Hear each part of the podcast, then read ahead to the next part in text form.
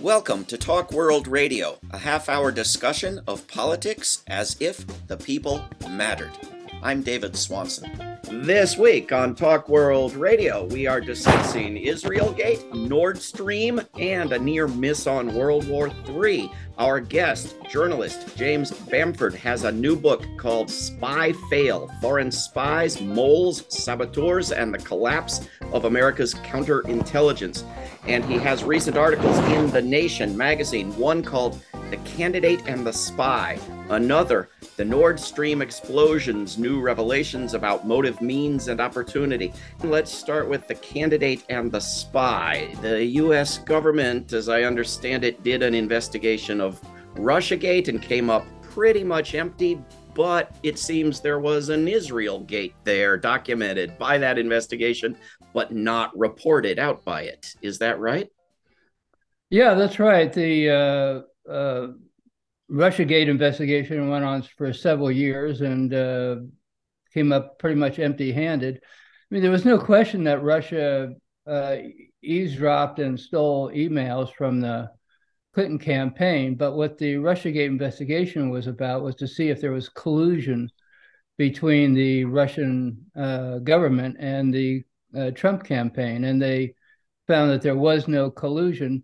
But during that same time that they were looking into uh, collusion within the 2016 election, they did find that there was an Israeli uh, agent that came to the United States and got involved with the uh, uh, Trump administration or the Trump uh, campaign. So um, there's no question about that because uh, what I came up with it was under the Freedom of Information Act. There were documents that were released, and it was a, a, a search warrant by the FBI, including an affidavit that uh, pretty much laid out how this was taking place.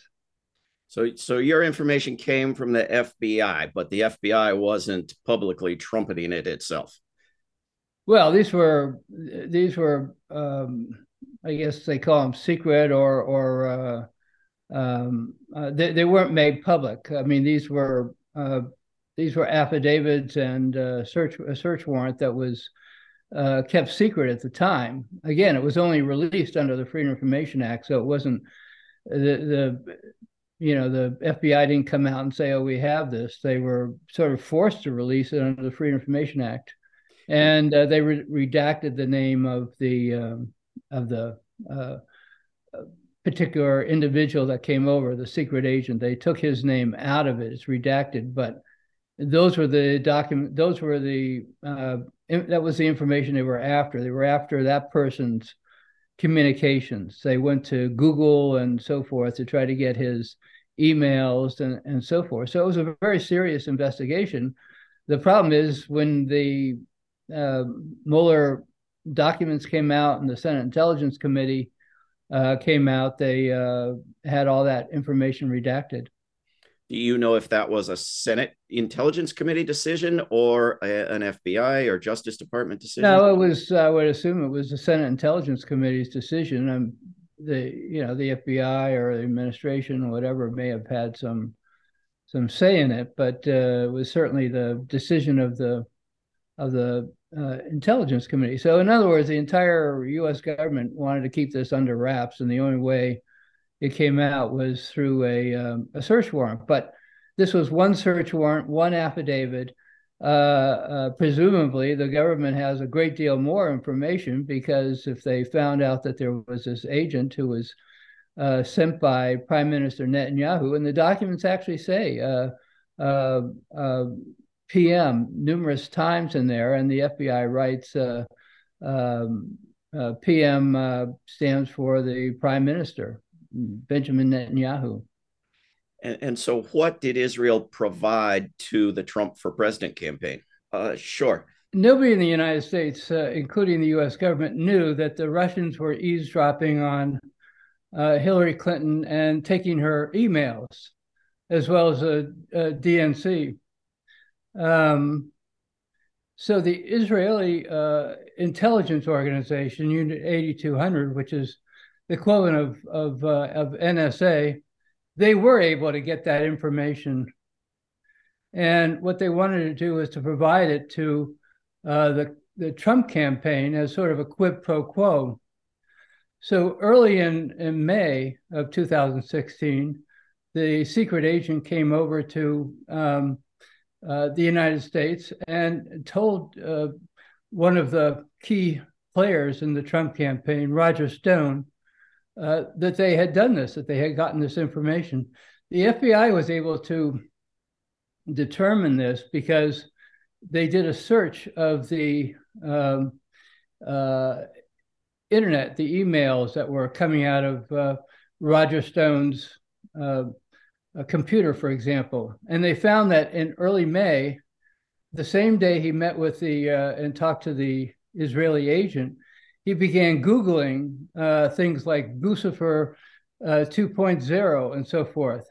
These were only names that came out a month later in the United States because uh, Guccifer was a cover name for uh, the Russians who were uh, hacking into the, the Clinton campaign and the DNC.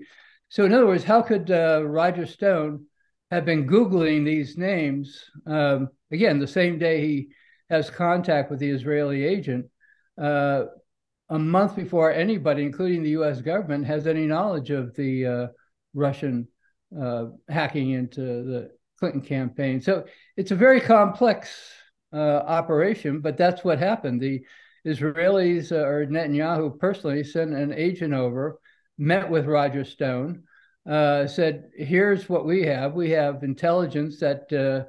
Uh, is very valuable intelligence on Hillary Clinton, and we're willing to provide it for you. Uh, what we want in return is some favors uh, from the uh, from Trump if he gets elected. And one of those key things was to have Trump uh, recognize Jerusalem as being the the uh, sole possession, basically, of Israel. In other words, not negotiated uh, between the Israelis and the Palestinians. So um, that was the push all through the summer when they were having these meetings. And finally, in September, uh, after a very uh, quiet private meeting in Trump's uh, townhouse or his uh, penthouse in New York, uh, between Trump and Netanyahu, Trump came out and said that very thing that he would, if he's elected president recognize Jerusalem as being the capital of sole capital of uh, of of Israel, and uh, he did that. He moved the the U.S. embassy to Jerusalem when uh, he became president. So that was uh, uh, sort of a fait accompli. The information was passed to the Trump campaign, and Trump agreed to do the uh, um, recognition of Jerusalem and another i believe was to tear up the nuclear deal with iran and he did that one too right? Well he did that. He had already done that. He'd already made that uh, uh, decision and, and made that announcement before all this happened. I think he made it maybe a month before this happened but that was obviously another thing that was a reason that uh, netanyahu wanted trump in the white house was because of uh, his his agreement to tear up the the iran accord and um, so Netanyahu had two choices here. Uh, they were able to find out that Russia was eavesdropping on the U.S. Uh, campaign on Hillary Clinton. Um, now, you know, it's an ally. They get $4 billion a year uh, from the American taxpayers. The logical thing to do and the right thing to do would be if you find out that, you know, our adversary is stealing all this, uh, these emails and so forth from a, a Democratic candidate um, to tell the uh, the sitting president, to tell Obama about this. But what they did was instead of doing that, they uh, they told the opponent, the um, the Republican candidate, which uh, again should make everybody outraged that uh, it wasn't the Russians interfering, it was the Israelis interfering. But uh, the Russians, everybody was going after, and Israel, nobody wants to talk about. So. But whether it was the Russians, as everybody thinks, or Israel, or this sort of combination of Israel piggybacking on the Russian spine, uh, there isn't any implication that it actually affected the outcome of the election, is there? No, that really wasn't the uh, the intention. The intention was not to, uh, you know, get the American public to necessarily vote for uh, for Trump. It was uh, to get Trump, if he's elected president, to do the bidding of Netanyahu. I mean, that right. was the whole whole idea. The whole idea was to, uh, uh, you know, they didn't have any power to make Trump president, but they did have a power to make him uh, agree to a position that the Israelis wanted. And it's it's rather a rather powerful case that Israel has influence not just over Trump, but over the entire US government, in that the whole establishment invested all this effort in this Russiagate investigation and then found their uh, smoking gun in the work of Israel and then clammed up and said not a word about it.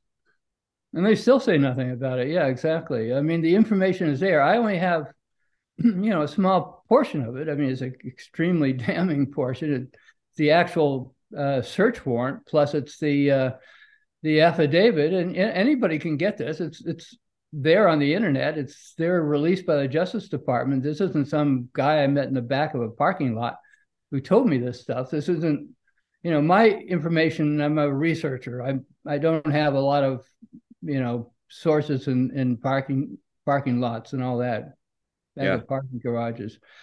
So uh, I get a lot of my information from Freedom Information Act, and that's what this is. And anybody could go uh, in my book. Uh, I I have the uh, the back note uh, on it, and all you have to do is click it, and you can read the documents yourself. It's not, this isn't something that's, uh, you know, right. Uh, somebody that was handed to me out the back door of NSA or something. It's a public document. It was released under FOIA, so uh, anybody could read it. But that's what it says. It says that the uh, Netanyahu sent over a intelligence agent, a spy, to um, um, undermine the the election speaking we're speaking with james bamford uh, and you have another uh, incredible recent article about nord stream uh, and speaking of uh, going after publicly available information rather than sources in garages uh, you have a different take from the report that came out from from seymour Hersh. um, what uh, you seem to document primarily that ukraine and poland had the desire and the capability to have done this, right?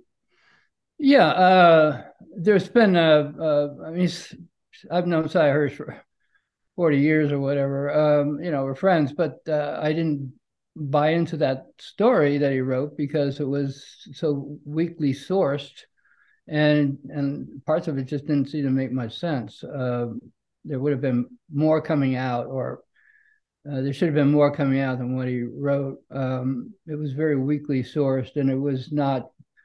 you know, well, when you do one uh, unnamed person, right? As far as I'm we sorry? know, as far as we know, one unnamed person. Yeah, right? one unnamed person who seemed to know everything. Uh, you know, uh, uh, that was going on. Um, so, you know, I don't meet sources like that very often that know everything from secret meetings in the, you know, in the executive office building or whatever down to uh, uh, what the divers were doing down under the sea and all that stuff. So anyway, I do my own research, and so there were a number of indications that this was uh, Ukraine that was behind it. First of all. Um, four days after the explosion, uh, uh, the German uh, magazine Der Spiegel came out with a uh, report that the uh, U.S. government, I think it was uh, NSA, I guess, had picked up intercepts from Russia, where Russia was warning, uh, sending an internal warning that that the Ukrainians were planning to do some sabotage against some Western targets. And then there were more indications that were coming out from other uh, uh, leaks that were coming out from the Europeans in terms of pointing the finger at, at Ukraine. So there were a number of sources pointing to Ukraine up until this point.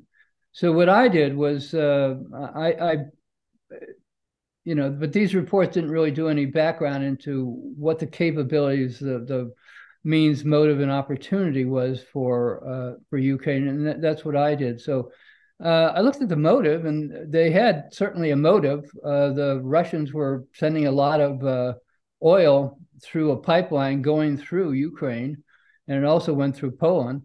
And uh, so they were making a lot of money on the transit fees of the oil going through. A lot of that would have been uh, uh, would have ended when they created the the Nord Stream um, pipeline. Um, Plus, they looked at that as a uh, as almost an act of war. I mean, they basically called it an act of war that pipeline because, uh, in addition to taking their money away from them, uh, it was going to create a uh, a situation where Europe was very dependent on Russia, and so uh, it would give Russia a lot of uh, ability to get whatever they wanted from the Europeans and to become the Europeans become uh, dependent on Russia, and that was the opposite of what the Ukrainians wanted. So, so the Ukrainians uh, uh, were very much against this. Uh, I looked into some of these documents that came out of the uh, Ukrainian intelligence service, uh, and they were adamant that this not happen, that this pipeline not be built. is, is Russia pay, paying transit fees to Ukraine while waging a war against Ukraine and being sanctioned for waging that war? Um, you know, that's a good question. I don't know whether they're actually doing that or or, or not right now. Um, the uh, uh, well, l- let me get into one other point here. There, there. Uh, the other country that was looked like it was fairly heavily involved was Poland, for example, because Poland had the same viewpoint. They were getting transit uh, fees from from Russian uh, uh, gas going through their country. Plus, they um, had the same fears of of Russia. They they had a hatred of Russia, and they had the same fears that Russia was going to uh, become very good friends with with uh, Europe and so forth, or at least uh, Europe would become dependent on them. So they had their own pipeline, though. They were building their own pipeline. It was called the Baltic Pipeline, and uh, uh, that was a pipeline that was taking oil from the North Sea and then going to Norway, and then Norway through a undersea pipeline again under the Baltic to to Poland uh, to make it cheaper. Well, uh, ironically, the day that the pipeline, the Baltic pipeline, was going to be opened, and it was a big ceremony in Poland, uh, the uh, uh, president and prime minister of Poland were there uh, at the pipeline, the Baltic pipeline. There was a huge orange pipe, and they were standing there at a ceremony, and they opened it up. This was uh, uh, about 24 hours after the other pipeline was blown up. So, oh, I mean, so. Uh, if you're looking at it for uh, from a motive point of view, uh, they get rid of that pipeline, which was a competition for them, and all of a sudden now they, the very next day, they have their own pipeline being opened. So there was a lot of uh, collaboration between Ukraine and Poland. Both prime ministers, the prime ministers of both countries wrote a uh, wrote a, a piece uh, for uh, uh, uh, Politico, a, a joint opinion piece decrying the Nord Stream mm. pipeline. You know, saying it shouldn't go forward; they should stop this pipeline. and Poland also was sending um, surveillance aircraft over the pipeline numerous times as it was being built. The Russians had a big ship there that they were laying the final sections of the pipe. And uh, the uh, companies that were involved uh, were complaining because the Polish were sending these aircraft over every day, these uh, military aircraft. There was a submarine that uh, surfaced uh, within the restricted area.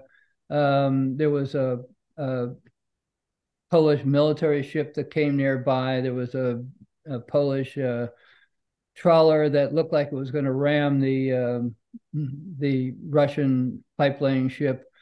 so there were all these indications of of uh, you know the Pol- Polish government not wanting this to happen, and um, so in terms of motive, uh, that was a pretty good motive that they had was the uh, all these reasons. The fact that this new pipeline was going to open, the fact, fact that they were going to lose money, the fact that uh, they considered this basically an act of war. At one point, uh, the uh, Ukrainians said that uh, uh, once the pipeline uh, is in effect, that will give the Russians uh, more of an opportunity to attack us or whatever.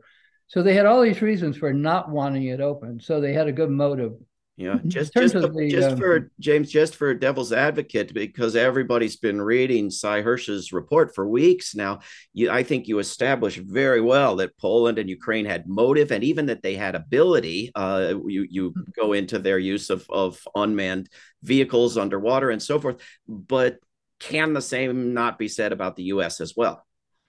Right. Well, the difference here is that uh, other than uh, Sy Hersh's unnamed source there hasn't been any other indication from the U.S. and usually in something like this, there's leaks. Other people get leaks. I mean, they just that's just the way it works. But is there but evidence all the leaks have been from? I'm sorry. But is there evidence of who did it? Ukrainians or Poles? Yeah, well, you, you, know, the way I write is I can't just go on speculation. So I can't say, well, possibly the United States did it. I don't do possibilities. Of course. I, I say that uh, here's what we have.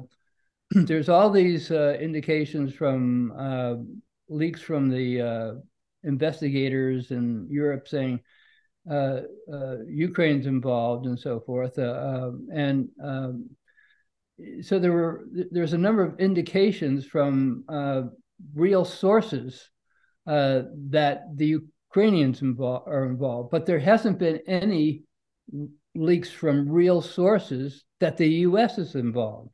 So uh, you know that's Sy. If Sy wants to uh, tell that story, that's his story. I, but I have to.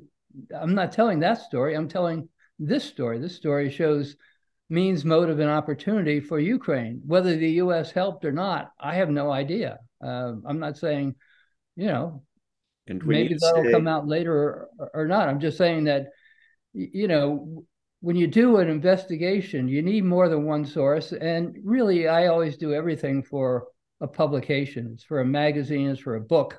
Sure. I got editors and fact checkers, and uh, I mean, they tear my pieces apart. You know, where did this come from? Where did this come from? Where did this come from? You don't have that with Substack. Substack sure. is like uh, everybody going to their own little uh, cubby hole writing up their own little thing and and and ho- holding it out the door. It's uh, there is no fact checking. There is no uh, second people uh, people second guessing it or, or anything like that. I, you know, I've yeah. never lived in that life. I've always spent 10 years with ABC News. I've written for New York Times, Washington Post. Yeah, I mean, there's hardly a magazine I haven't written for. Uh, I've done five books. So, uh, and they've all been very, very controversial books. So I've had numerous lawyers and numerous fact checkers going over every word. So that's why I've never had anybody. Uh, I believe the New York Times. I've been was, wrong. I believe the New York Times was speculating that Russia did it. Um, it yeah, and that, that's what I, I was uh, saying is that, that that's the, the problem here is that the, uh, you know, it's this whole atmosphere since Russiagate. It's always the first thing you do is you blame Russia for everything. and uh, yeah, I don't. I blame the New York Times uh, entirely for for doing those kind of things, and the Washington Post also. If, in my book, I take take them over the coals for what they did yeah. in Russiagate. I have a huge section on on why Russiagate was such a, a debacle for the American press. Um, when you say I'm an outsider, so I don't I don't have to worry about that. I I just write for books and I write for whoever magazine wants me to write for them but, but when you say Ukraine, just to be clear, you mean the Ukrainian government as opposed to the US government's line that it was some Ukrainians, but they had nothing to do with the Ukrainian government. Right. Yeah. A lot of times that's a euphemism for uh, uh, an, an intelligence organization, you know, a corporate operation by an intelligence organization. yeah. I mean, this is too complicated an operation just for some freelancer or something. Uh, but then I get into the uh, the means uh, in terms of uh, Ukraine. You know, people think, oh, it's Ukraine. I mean, they're a long ways from uh, the the pipeline. Well, you know, it turns out that the Ukrainians are extremely sophisticated when it comes to uh, undersea uh, drone activities, undersea warfare. They uh, they've developed a, a, a, undersea drone, for example, that carries eleven thousand pounds of uh, of explosives. Um, it's a you know this is a country that's on the Black Sea. yeah, and uh, they've been involved with uh, Russia uh, this war for you know going on a year now, and they um, uh, or over a year now, and and uh, one of the things they did was attacked uh, the Russian ships uh, off Crimea, and they used uh, undersea weapons for that.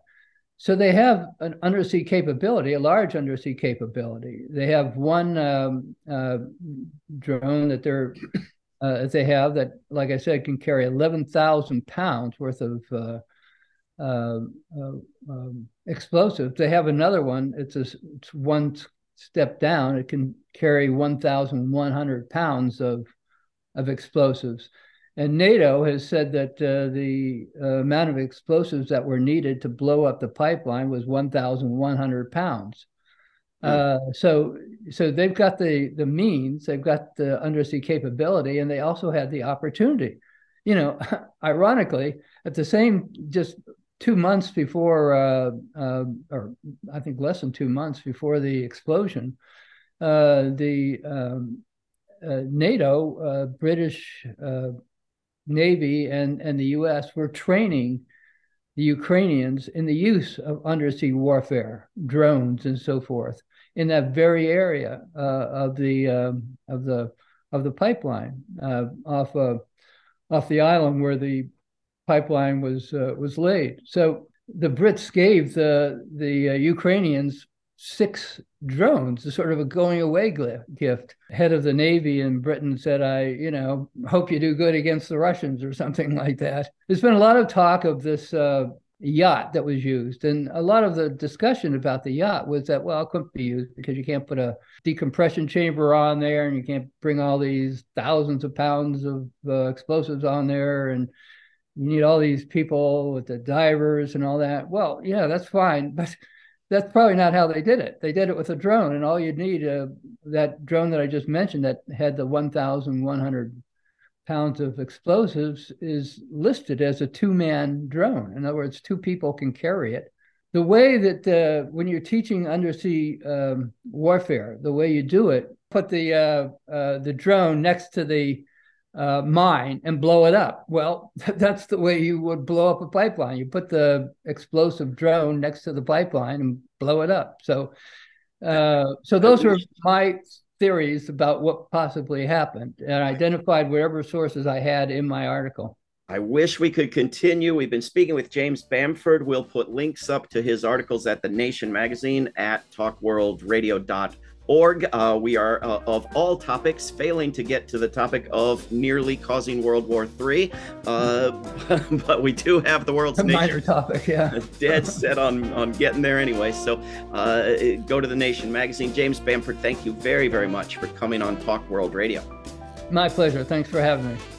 This is Talk World Radio. I'm David Swanson. Take action at rootsaction.org. Help end war at worldbeyondwar.org. Read or listen to today's Peace Almanac entry at peacealmanac.org.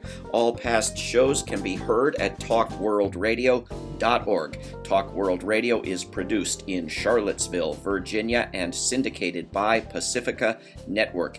There is no way to peace Peace is the way.